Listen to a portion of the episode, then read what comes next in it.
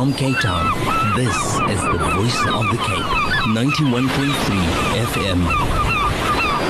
The Legal Hour with Ihsan Higgins.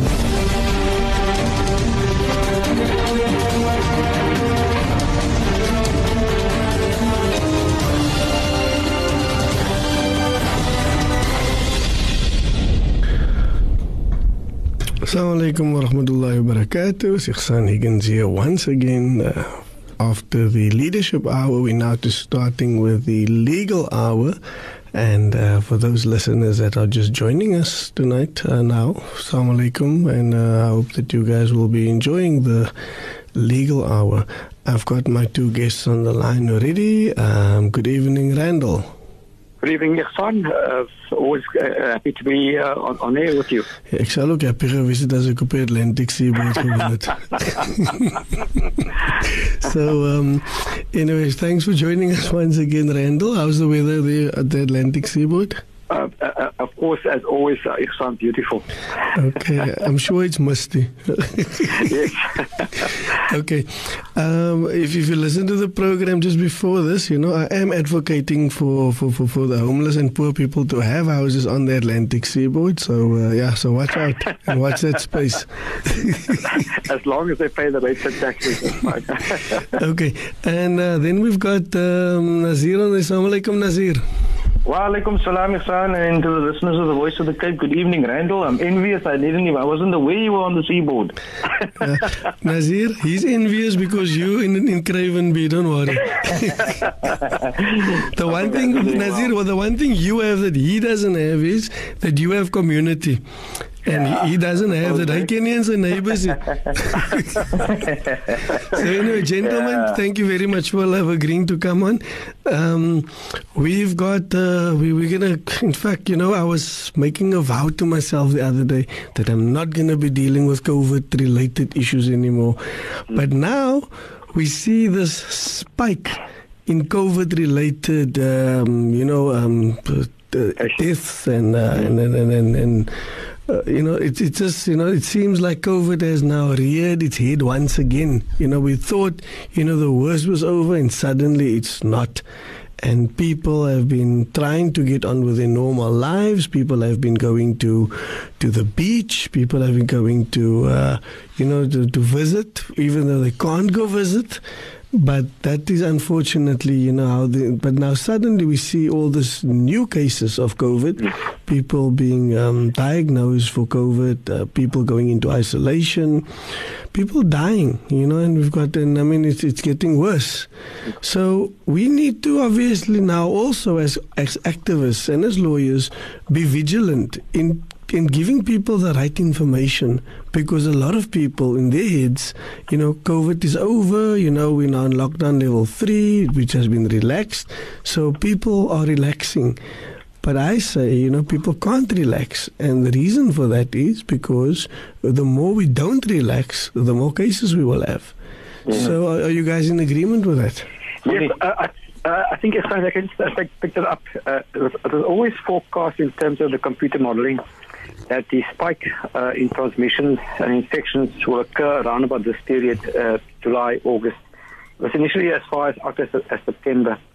Um, so the current cases that you mentioned were, uh, were to be expected, uh, and more so particularly with the relaxation um, of the alert level from level five to level four, and recently at the beginning of this month to level three. Mm-hmm. So uh, the situation that you, that you sketched uh, was foreseen, and it's, it's an unfortunate outcome of the relaxation of the rule of the regulations. Rather, um, the relaxation of the regulations was, uh, like as you say, some listeners might think that the, the virus has gone. The virus is, is, is here as, as much as it was uh, at level five. Um, unfortunately, because of uh, economic reasons, uh, uh, there's a relaxation of, of the hard lockdown to allow uh, the economic activity of the country to get going again. Mm. Okay, and, and, and Nazeer, your comment on that?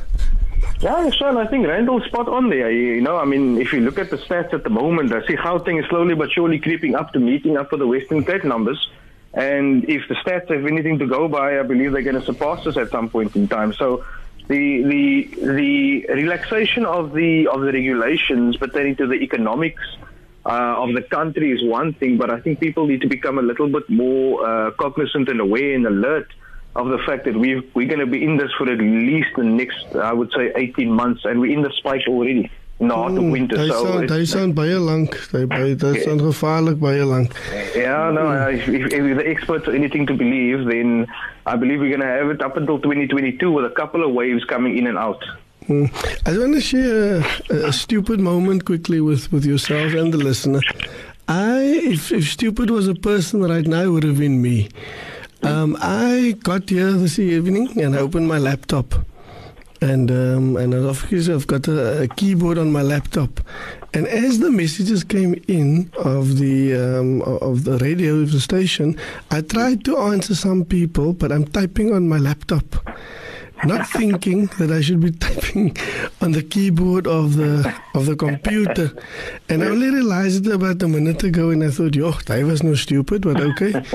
I guess we have the right to be stupid sometimes.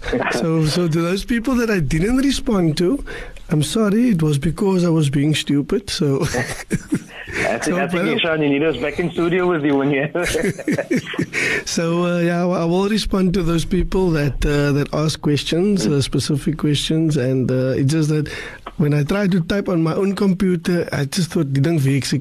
But in any case, it's working fine, and uh, hats off to our technicians for keeping our studio going properly.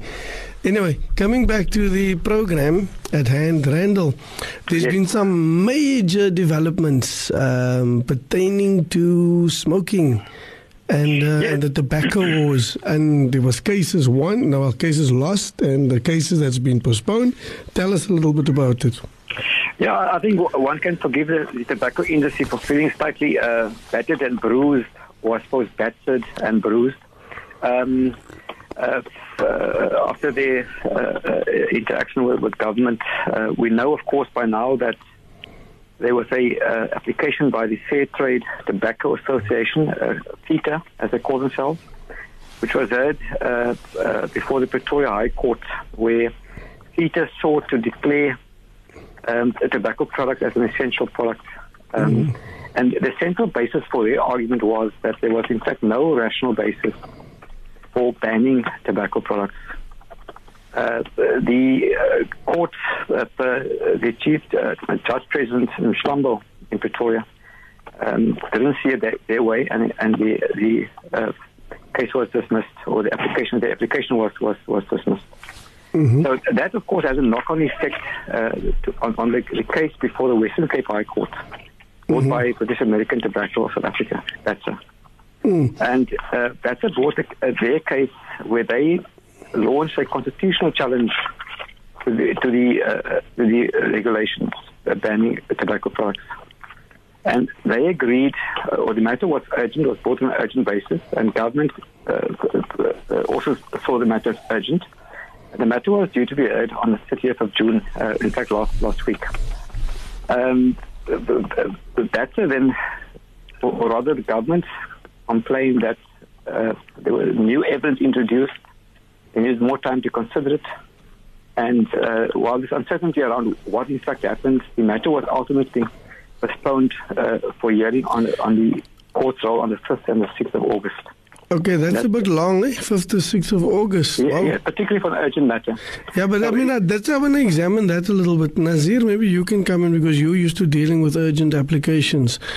I mean, if a matter is urgent, I mean, on what possible basis does a judge actually allocate it to a month away from where we are now? More than a month. I think, Ihsan, what had played out in this particular scenario, and Randall, you can assist me if I'm, if I'm maybe going off, off par here, but as I recall, the papers were exchanged from the part of the respondents, which is now the, uh, the ministers and the rest of the government officials. And then there was a plea that came in from the state attorney's office, whereby they asked that the matter be postponed because there was no feasible or possible way that the matter could be argued with the exchange of late papers as it was. And they actually made an application to the judge president of this division to try and postpone the matter and get a directive for the matter to be heard further. And he then, on that particular request, as I understand it, postponed it to August. And Uh, so sorry, just to interrupt. The, the, the, the central issue there was that uh, uh, government complained that BATSA introduced new evidence. They, they, had, they had new expert evidence, new matters, which was raised uh, in reply, which they didn't have a, t- a chance to deal with. And, and, and therefore the matter wasn't right for hearing on the thirtieth, mm-hmm. the, uh, the anticipated date for the hearing. Mm-hmm. And, uh, and, for, and for that reason, uh, they, uh, they, they, the matter wasn't right for hearing on, on the thirtieth. And the, the, the judge president that uh, allocated five and six August. Randall, just help me understand, which of the parties, I mean, you say the matter wasn't right for hearing, that presupposes that one of the parties, they were not ready to argue. No, no, the government, so government says, uh, look, you, you know that the, the papers are exchanged, and uh, in reply, uh, uh, BATSA's reply to, to the government's uh, opposition, introduce new evidence, introduce new expert evidence, medical expert reports, mm-hmm. which government says they didn't have a chance to consider, um, and certainly didn't have a chance to consider in, in that short time period uh, in which to prepare. And they wanted to bring their own, I presume, their own experts to counter uh, BATSA's. So, so am I to understand that this matter is going to come down to oral evidence as opposed to just arguing the matter on the papers? Well, that, that's difficult to say. Um, I, I don't think it's in either part's interest to, to, to call for oral evidence, uh, particularly if they want the matter to be determined on an urgent basis. Mm-hmm. Uh, calling in, in experts from from, uh, from Europe or wherever, from across the sea might be difficult uh, under the current circumstances. Oh, it's it's foreign uh, experts. Foreign experts. Mm. So uh, I think it's, uh, if they want to the matter ventilated sooner rather than later, um, they, they have to deal with it on the papers. Mm, I think my, the yeah. difficulty, of course, is that the ban on tobacco products has been enforced for the last three months. Mm-hmm. Um, effectively, by postponing the matter to uh, the, the, the first week in August, the ban will be in effect for at least four months. So mm. the, the tobacco industry is uh, very uh, crying uh, about the fact that uh, essentially the fiscus is losing uh, billions of rands. They're losing billions of rands uh, in the process, and it serves no one, no one's purpose. Um, uh, having the ban in force. Yeah, but look, uh, you know, I mean, if you look at now, okay, so now there's been a decision by that other group. Um, Peter. Yeah. So now, I mean, just speak to us. In fact, we're going to go for a quick ad break now. But when we come back, I want you to maybe comment, both of you, on the precedent value of that case that was lost up in Pretoria, and uh, of course how it could potentially affect this case down in the Cape. So after the break, we'll deal with that. The Legal Hour with Ihsan Higgins.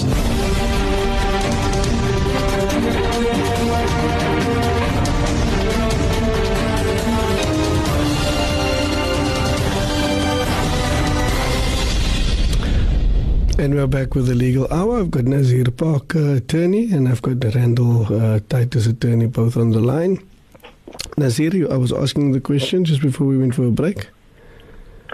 Yeah, Sean, you asked the question of uh, whether or not this decision in the in the Gauteng division mm. would set the precedent for yes. the case coming up in August. Mm-hmm. Man, Sean, I think, you know, when, when, when one looks at decisions as made in the High Court, ultimately it's a development of law. Mm-hmm. And where certain questions are posed and certain answers are given in the court, the other courts have a duty to take note of it. And if you look at the judgment of the FETA case, mm-hmm. it's a reportable judgment, and it's actually marked as well as having interest on other judges, which I imagine whoever's going to be dealing with the matter in Cape Town would also then have to consider. So it is a precedent that is being formed, but it's not necessarily saying that that thinking of that particular judge must be applied in this matter, because the facts might might differ somewhat. Mm. And your comment on it, uh, Randall? Uh, uh, uh, uh, it's quite quite correct. You see, the, the central issue of the of the FETA case is that Uh, the, the court there found that there's a rational basis uh, for the for the banning of the tobacco products. It's a, the, the ban was procedurally rational, mm-hmm. and that immediately makes the constitutional challenge, uh, uh, BATSA's constitutional challenge in the Western Cape High Court, very difficult um, to sustain. So uh, I understand that the the FETA uh, organisation, they're considering their options, um, whether to uh, what they're going to do. It seems that they might uh, note an appeal against uh, the the judgment in Pretoria. Um, and of course, once that happens, uh, the, the judgment is suspended uh, pending the, the mm. appeal. Mm. And, that, and that might just give uh, the BATSA, uh, uh, uh, litigants, uh, an opportunity in, in the Western Cape. I think this is the first time that lawyers are so baffled about the law, because we don't actually quite understand uh, what comes next. You know, you, I mean, I mean, we may be set, we might be anticipating now a case in the you know in the, in the Cape High Court, and the next thing is the things get unbanned, and then of course then there's then, then there's no more case, and um, I mean we we saw it in a few of the other um, you know cases. Uh, on the one hand, a case gets lost, and the next day the the change gets made. I mean, if you look at the um, there was the hairdresser case. Yeah, yeah. No, Sean, I agree with you. If you look at it, I mean, we don't know when we're going to go down to alert level two. And perhaps when it comes to alert level two, the government and uh, the National Council, Coronavirus Council might decide that, you know, now we can actually start implementing the tobacco again. Um, mm. So you're quite right, spot on. It, it changes all the time, and one never knows when the case will actually lose its momentum. Yeah, and then of course, I mean, Randall, you are connected to, you sit on the board of Red Cross, is that correct? Uh, on the on the Children's Hospital Trust. Yes, on uh, the Children's Hospital Trust, okay, and I, t- I take it that is Red Cross. Yes, uh, the, the trust is, uh, is the uh, official fundraiser for the hospital. Mm, okay, now, uh, what concerns me is, I mean, we spoke last week about alcohol, and of course how alcohol actually uh, exacerbates, you know, the situation, especially at the hospitals, um, where trauma admissions in South African hospitals have surged since the, the, the ban was lifted. I mean, uh, the stats pertaining to that. I mean, we've got like something like twenty-five thousand liquor stores and sixty-five thousand bars and restaurants that sell alcohol. I mean, that, that makes for a, a lot of places where, where alcohol is available. Now, has this had, is it true, then what we read, that there has been a, a greater need now for trauma beds to deal with alcohol-related incidents as opposed to, you know, people that that that's contracted uh, COVID nineteen? Uh, Ihsan, I mean, uh, I'd rather not uh, categorize it, uh, it, the increase in, in trauma, uh, trauma cases to alcohol itself. Mm. What I can say is this, uh, during the hard lockdown uh, under level five, um, uh, uh, uh, or rather since level five, the, the increase in cases before the, at the hospital, trauma cases, mm-hmm. and the like have increased. So, so, so it has increased? It has increased since level four, level five rather, and again uh, since reduction to level four, and then since then to level three. So, uh, and that could be, the increase could be for a number of reasons. One could be that there's increased uh, activity, increased uh, movement of people. Um, previously, uh, we were confined to our respective homes, and now, now less so. Um, so uh, it, it, it could be any number of, of a bouquet of reasons mm. why there's an increase in, in, in trauma cases. So you say I'm, a bit, I'm being a bit harsh by saying it's a direct result of alcohol now being look, uh, available. Look, I'm, sure, I'm sure alcohol plays a, plays a, a part, uh, no doubt, uh, um, but it, it, it's, it's one of, of, of a number of other factors, uh, of, uh, mm. I, I would suspect. Nazeer, uh, that is Randall's opinion. He sounds like a lawyer. Uh, he's being he's being diplomatic, which I don't. Uh, yeah, if I was a judge, I would actually uh, kick him out of the, the court um, because he's not answering the question. He's, he's skirting around the issue. What is your view on it? It's difficult to say. I, I think I'm probably going to sound like a lawyer now myself, but it's difficult to pin the the increase in the infections and the and the increase for demand of, of, of facilities based on the lifting of the alcohol ban. Maybe it's a contributing factor in that, you know, people become a little bit more negligent when they are intoxicated. Uh, mm. And that could lead to, you know, the lack of, of adherence to the regulations. Um, but you know, as a, as a, from a technical point of view, I don't suppose I can I can pinpoint it to that and, and, and focus it on the alcohol. Mm. But you know what? At, uh, from a realistic perspective, possibly there is a it, it could be a contributing factor. I, I don't think we can discard it as such. Mm. Well, it's fine. I think I think people may need to be aware of this thing. I mean, it's there. I mean, uh, cigarettes are still banned. Alcohol has been unbanned, and of course, uh, you know, we, we we need to save lives. And I think, uh, correct. And I'm hoping that the the authorities, so people that are on the command council or the cabinet, uh, t- are taking due note of these things. But let's look at uh, at, at, at some of the lockdown changes that has been announced. Um, one is, I believe now that people can go to restaurants, uh, sit-down restaurants. People don't have yes. to stand and eat anymore. Yes, no, and, and while we're on the alcohol issue, um, well, what they can do, while they can go to the restaurant, uh, they can't have uh, um, alcohol with their meal. Yeah. And uh, yeah. as you might have heard now, uh, uh, many of the restaurants, uh, uh, and this is anecdotally, are saying they're not going to open because uh, it will be cost effective for them to do so uh, without um, being allowed to serve alcohol. But all that, all that I understand, I mean, some time before, I mean, a few weeks ago already, a week or two ago, they were already allowed to sell alcohol like in off sales. Like, you know, you can buy your alcohol and leave. So, yes, what, what, what, so no, now no, you no, might, you can eat, but you can leave with your alcohol. No, no, no on-site mm-hmm. consumption of alcohol. That's but you allowed. Can buy it. Um, and you can go drink in the car. No, but uh, restaurants aren't off sales, so uh, I, I doubt whether they allow, allow you to bring your, your own alcohol to, to, to a restaurant. No, no, no, um, I'm, no, no. I'm saying previously you had a situation where restaurants were allowed to sell alcohol, but people couldn't drink it on site. Yes, but remember, uh, Ihsan, I think they were, the, the, the allowance was you had to sell them at the same price as the off sale prices.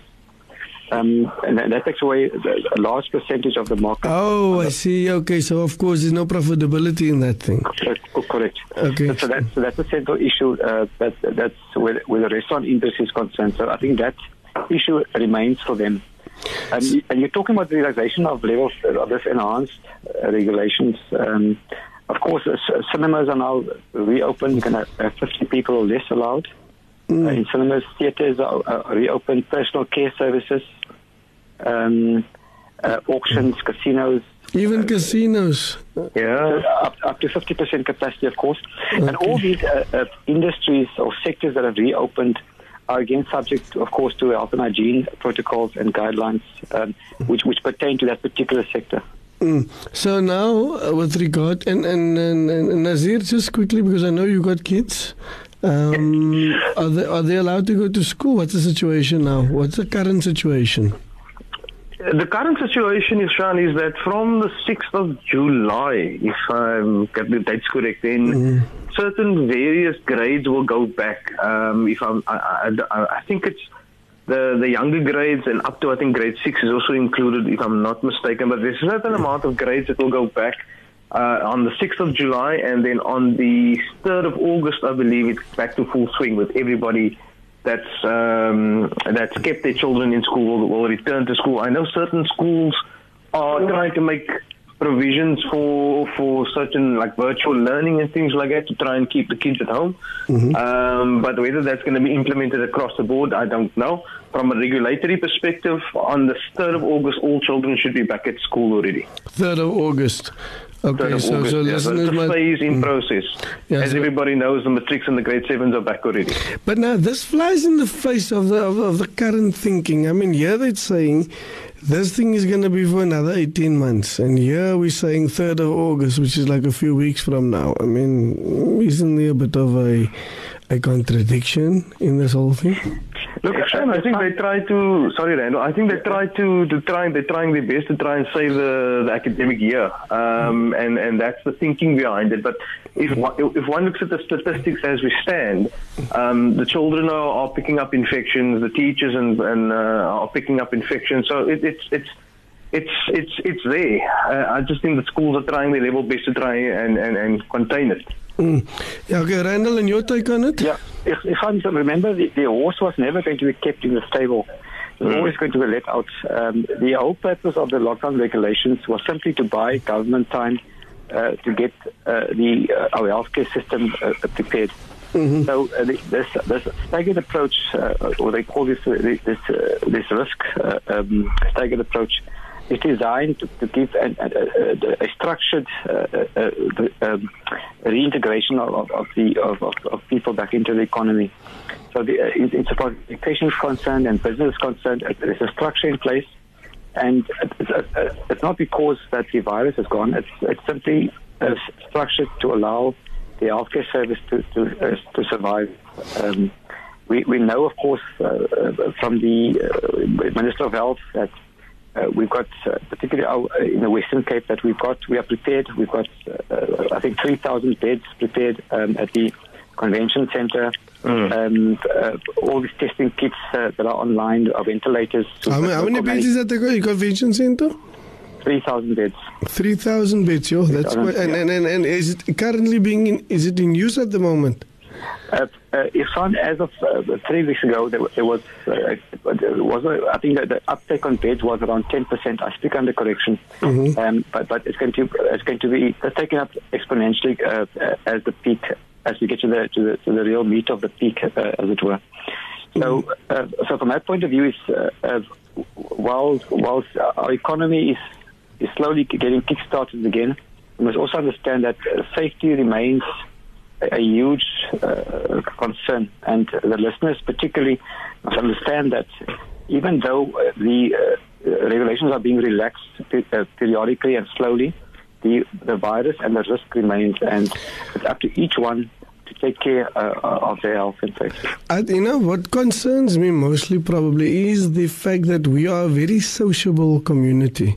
Cape Town mm. people, they love their sociability, they love uh, being together, they love eating, they love laughing, and all that type of things. So now you have a situation where the, the sit-down restaurants have been opened again. Of course, they have the, the, the protocols in place where people must have a mask on when they get there. There's sanitization happening. There's one and a half meters apart. And uh, but now, and of course they're not having self-service buffets, which is what our people really like. You know, they eat as much as you can type of situation. Mm-hmm. But now, isn't this going to be a serious breeding ground for for potential viruses? At, Ihsan, simply being on the on the promenade on, on the Atlantic seaboard is a, is a breeding ground for the virus. Mm-hmm. um, Uh, or even the schools, for that matter, or churches, uh, or the cinemas, um, exercising uh, auctions. All these industries, all these sectors are breeding grounds for the virus, and that, that we must accept.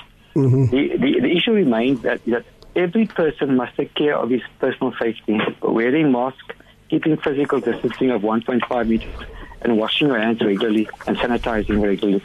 I think that that's, that's all we can do at this stage, mm-hmm. and, and understand that the, the, the risk is there, and just uh, live your life accordingly. Okay, I understand that. We're going to take that a little bit further when we come back. We're just going to go for a quick ad break. Please stay on the line. The Legal Hour with Ihsan Higgins.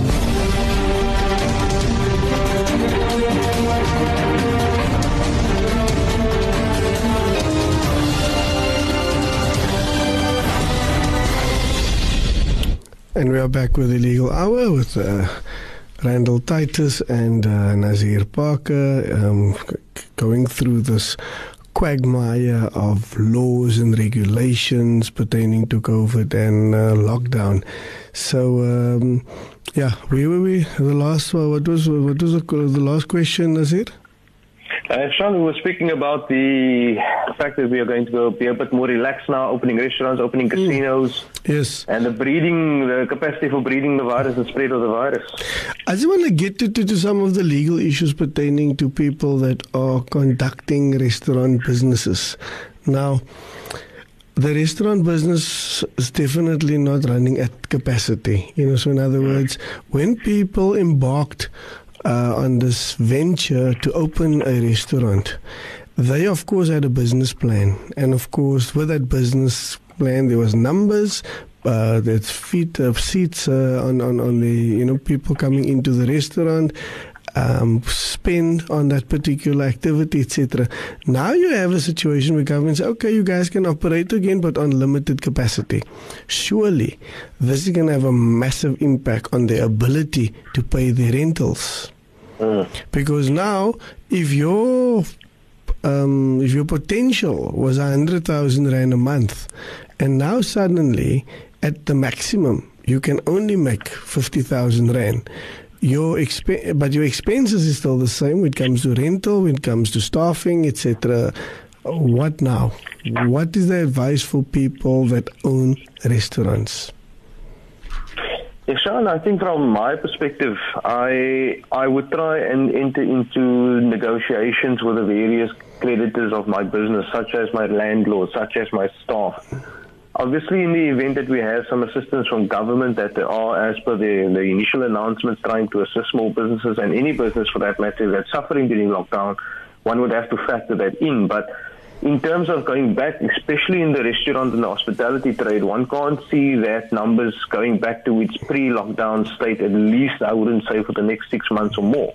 Mm-hmm. Um, so if one looks at that, if if if you can start being proactive with negotiating with creditors, such as the people I've mentioned earlier on, perhaps there's, there's scope there for for um, some agreement to re, to relax some of the of the obligations, the financial obligations. Mm. However, one is seeing more and more. I mean, I I've, I, I recently um, was in Simonstown Court uh, last week and uh, took a drive through the Fish Hoek main road, and you see all these businesses that used to be there all closed, all the buildings are to let.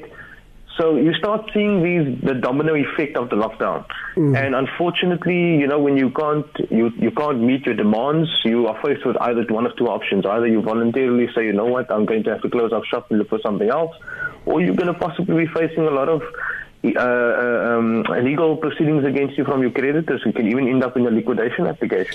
And Randall, seeing that you you deal in that uh, type of business, uh, your comment on that, especially where people can't afford uh, the current uh, business premises, or business uh, per se. No, no, no, Nazeer is quite correct. Um, the the uh, lockdown has had a devastating effect on restaurants. Um, uh, I mean, uh, we're reading the media. The, the Restaurant Association of South Africa, and they're saying they expect twenty to thirty percent of restaurants never to open their doors again.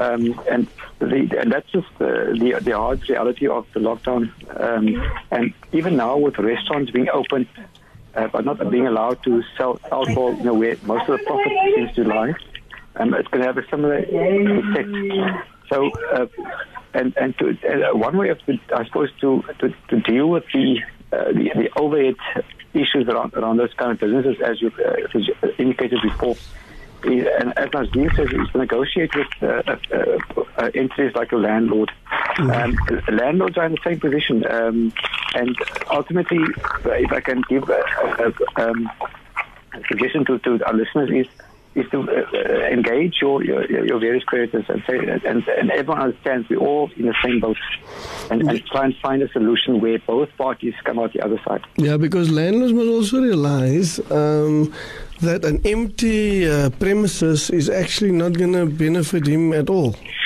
Correct. Mm. Correct. And, um, okay, so, so that's going to jump to something else quickly. Randall, I know that you have followed up quite extensively on this taxi issue. Yes. What is the issue right now with taxis? I mean, we've seen it on the news. It's on frustration. Mm-hmm. Um, the, the, the, the taxi is very much like the restaurants. You know, there, there's a certain uh, threshold uh, that they require to turn a profit. They, they, their argument to, to, to the Minister of Transport is that um, uh, carrying seventy percent capacity is not enough. They can't turn a profit. They owe uh, uh, they owe money to the banks on their taxis, um, and to, to to make money, they, they need to run one hundred percent uh, capacity. Um, the government is uh, has dug in the heels and said, no, no, we, we, we certainly the minister rather. Um, The seventy percent rules is, is currently still in force. He's called on uh, uh, the taxi associations, uh, South Af- Santaco in particular, the South African National Taxi Association in particular, to uh, not call on, on the members to uh, take the law into their own hands. He's, he's, he's indicated this morning in a press conference that his door is open, his uh, communication lines are open, and that is, is called on the taxi association not to take the law into their own hands. Otherwise, they might be forced, uh, uh, uh, uh, or government might be forced rather, to, to impose the law. Okay, so, so so when you say taking the law into your to their own hands, has this been an actual threat by the taxi associations? And, and carried out uh, uh, this morning. So what they've said is, is we'll, we'll, we'll take to the streets, uh, we'll, we'll make the streets uh, ungovernable. Um, if uh, the threat was that if taxis are impounded because they break the law, they will then uh, uh, uh, occupy the streets and make the streets uncomfortable. But now, uh, tell what's the current demand? What is the demand at the moment, and what's on the table by government? The, the, the demand is, uh, they, uh, the, their argument is that, well, uh, uh, you've allowed um, uh, the air travel, uh, domestic air travel to continue. Mm-hmm. Uh, we we, uh, we require uh, interprovincial travel for, for the taxis. We require uh, us to run uh, full capacity uh, on our taxis.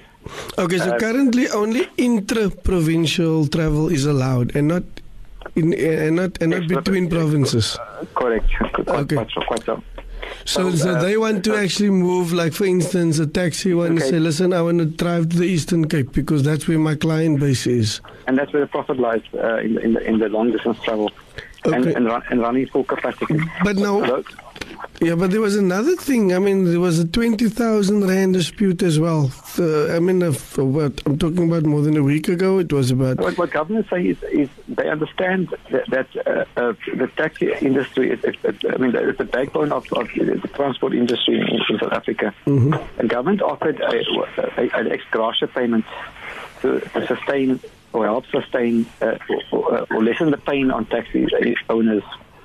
And then there was a counter-argument that, uh, or, or, or misconception that the ex gratia payment was actually part of a fund uh, or a continuous payment from government. Mm-hmm. Um, and government's position has been as a once-off ex gratia payment.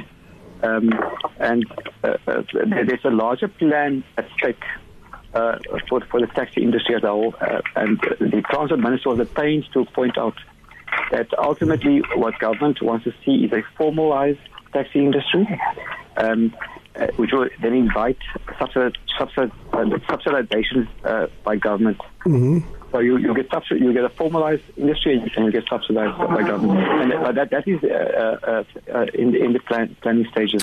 Okay, so so that is it to do with the taxi industry. Now, Nazeer, just come jumping back to you quickly. Uh, with regard to the courts, I believe there's lots of problems at the moment. Every time you hear there's a court closed or the deeds office is closed, and I mean, what's the current status of, of courts? Uh, Ihsan, it's exactly that. It's the most unprecedented thing I've ever come across in my time as a practitioner, and uh, unfortunately it's extremely difficult to, to maintain touch with everything. In fact, some of the practitioners have created a Uh, a, a chat on, on WhatsApp to try and, and keep track with all these mm-hmm. uh, changes of closures and, and, and, and the like. So it's difficult for, for practitioners to at the moment try and carry out mandates, especially with regard to demands of clients and timeframes and urgency, where um, civil matters are, are open. And, and in fact, we had a, a, last week we had a matter in Cape Town Magistrates Court, and we, we got their court to close. They, pos- they picked up a positive COVID case. We were forced to stand outside the building, and the magistrate actually came out to try and assist the people in the streets and try to postpone the matters right there outside in the streets. Um, so that's the difficulty that we've got nowadays with practitioners. I think from a criminal perspective, they are trying to keep it as usual, as normal as possible under the circumstances. This is now the criminal but matters. The criminal matters, yes. The, mm-hmm. the civil cases, though, are not being as fortunate. So even in the High Court last week, the registrars were forced to come out into the streets and help the people. Mm. Um, so that's the that's the realities that we're facing at the moment. It's unprecedented. Yeah, but now the problem is, I mean, especially with regard to, I mean, so Pity Faisal was not on, cha- on, on air tonight, with regard to the deeds office, I believe that was also closed. That of, is cl- I think they're trying to, there was a notice that came out earlier to say that the deeds office will be opening again tomorrow. Mm. Um, it closed as of last week and Friday, but Uh, as I understand the stats, uh, I think there's about fourteen thousand backlog deeds at the moment. Oh my goodness! Okay, but now yeah. of course that has a heavy ripple effect on uh, yeah. on everybody. So nobody gets paid. Lawyers don't get paid. Estate agents don't get paid. Sellers can't get their money. Mm. Uh, buyers can't move into their property. I mean, it just has a massive, massive ripple effect uh, on the economy. Uh, uh, but I, I think, Ihsan, uh, just to use that term that you used uh, uh, when we started uh, quagmire, uh, this mm. is a real legal quagmire. Mm-hmm. But I think uh, for the listeners' uh, uh, uh, benefit, uh, there is light at the end of the tunnel. Okay. What what what this lockdown has done, this crisis, has forced the courts into the twenty-first century. Uh, you'll mm-hmm. find now that the courts are, are more uh, understanding of uh, uh, of uh, uh, uh, online uh, the online way of doing business, mm-hmm. um, using uh, uh, uh, platforms such as TeamViewer to conduct legal matters. Um, Randall, do you find it useful? Because, I mean, I, I find it extremely tedious uh, to, to, to, to be on, on the other side of a computer. I mean, uh, when you're representing someone. It, it, it, it, it is because we are still in the infancy of, of, of this particular platform. I've done a, quite a few matters over the last few weeks uh, using, for example, uh, um, the TeamViewer. Um, and as people get, get their hang of and get comfortable with, with, with, with the medium, it will get easier uh, as we go along. And I think that is the way forward and, and probably the future uh, of litigation. Uh, well, that's one positive, but as I say, it still doesn't help uh, the, the general public, you know, if they don't have access to basic uh, services by government, yeah, especially with, always, with injustice. You're right. No, you're quite right. In the short term, it's going to be a challenge. Um, so there's no getting away from that, that mm. uh, unfortunate uh, reality. And then, Nazeer, also the question of uh, of, of the, um, the the litigation uh, documents. I mean, what's happening to that? Are the are, are the courts accepting documents at the moment? Uh, again, it's a, it's an extremely new thing that we're involved in now. Um, the the practitioners amongst themselves are, by virtue and operation of the rules of court, accepting service of pleadings via email. Mm-hmm. Um, however, the filing of that document at court, I mean, certain courts are saying you are allowed to, to email it. Certain courts are saying, no, we still require the hard copies to be delivered.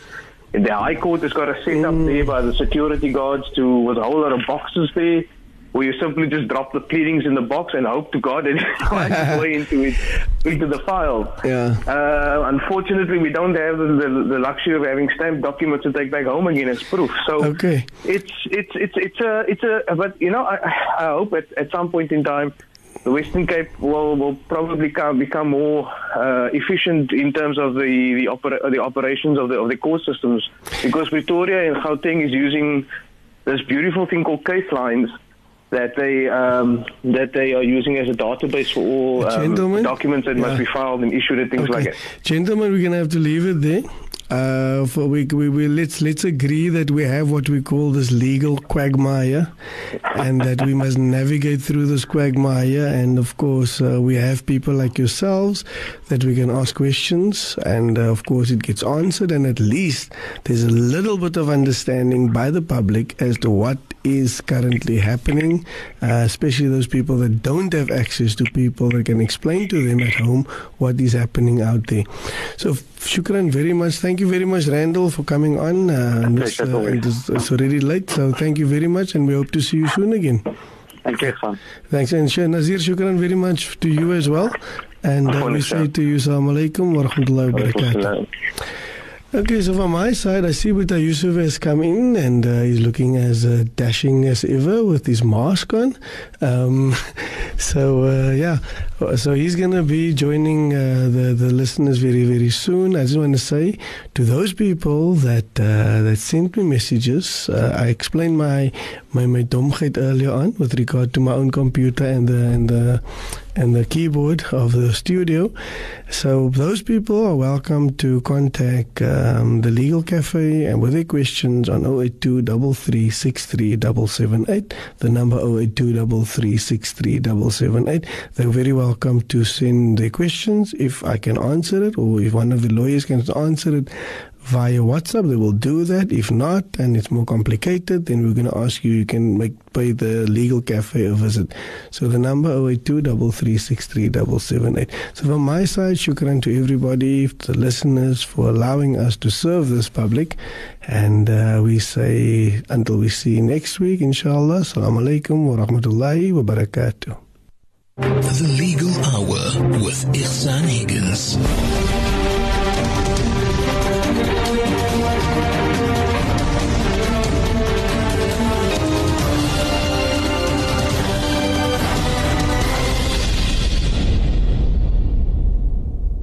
The Voice of the Cape, ninety-one point three F M stereo.